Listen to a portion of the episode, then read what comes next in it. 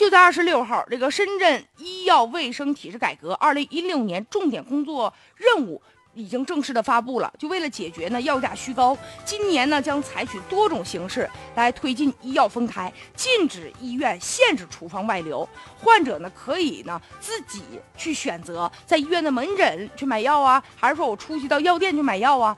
你看现在有的医生吧。他开完处方了，就你这个病到底用啥药，他不愿意告诉你。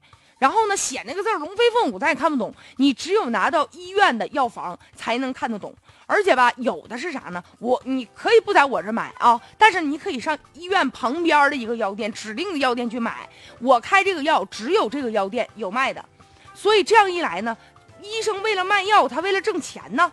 虽然说现在也有，你比如说，我们要让医生把那个处方用这个电脑的方式啪啪啪打出来，但是我就发现，你比如说你上医院看病，他就给你一张卡，这个卡上有你个人信息，然后你所有要开的药都在这个卡上。原来龙飞凤舞的，你还能看着一个大夫写的一个单儿。但是现在呢，连单都没有了，你直接只有到药那块去交钱去啊，然后你才能大夫才能告诉你你开的究竟是啥药。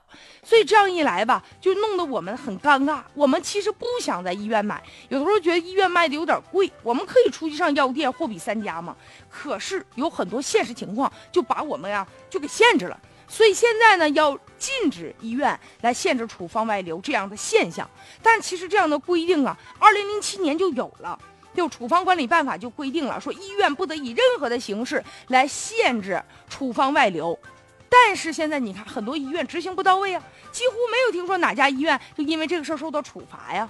所以啊，面对这样的情况，目前呢，你看还有，比如说广州有的医院就规定说，医生啊给患者要开药啊、开检查费呀，要按照一比一的比例。因为啥呢？你要达不到标准。那咱们这科室挣不着钱，挣不着钱就扣你奖金，所以要真正落实到位，就要让这个医生他的工资和开药本身就没有什么关系，而且呢，医生给患者开药，患者得的什么病，他应该吃什么药能治好，这是患者应该有的知情权和选择权，应该进行保护，所以也应该。畅通举报的途径，要加大处罚的力度，要切实的去推行医药分家呀，这样才能帮助病人来降低医疗的费用。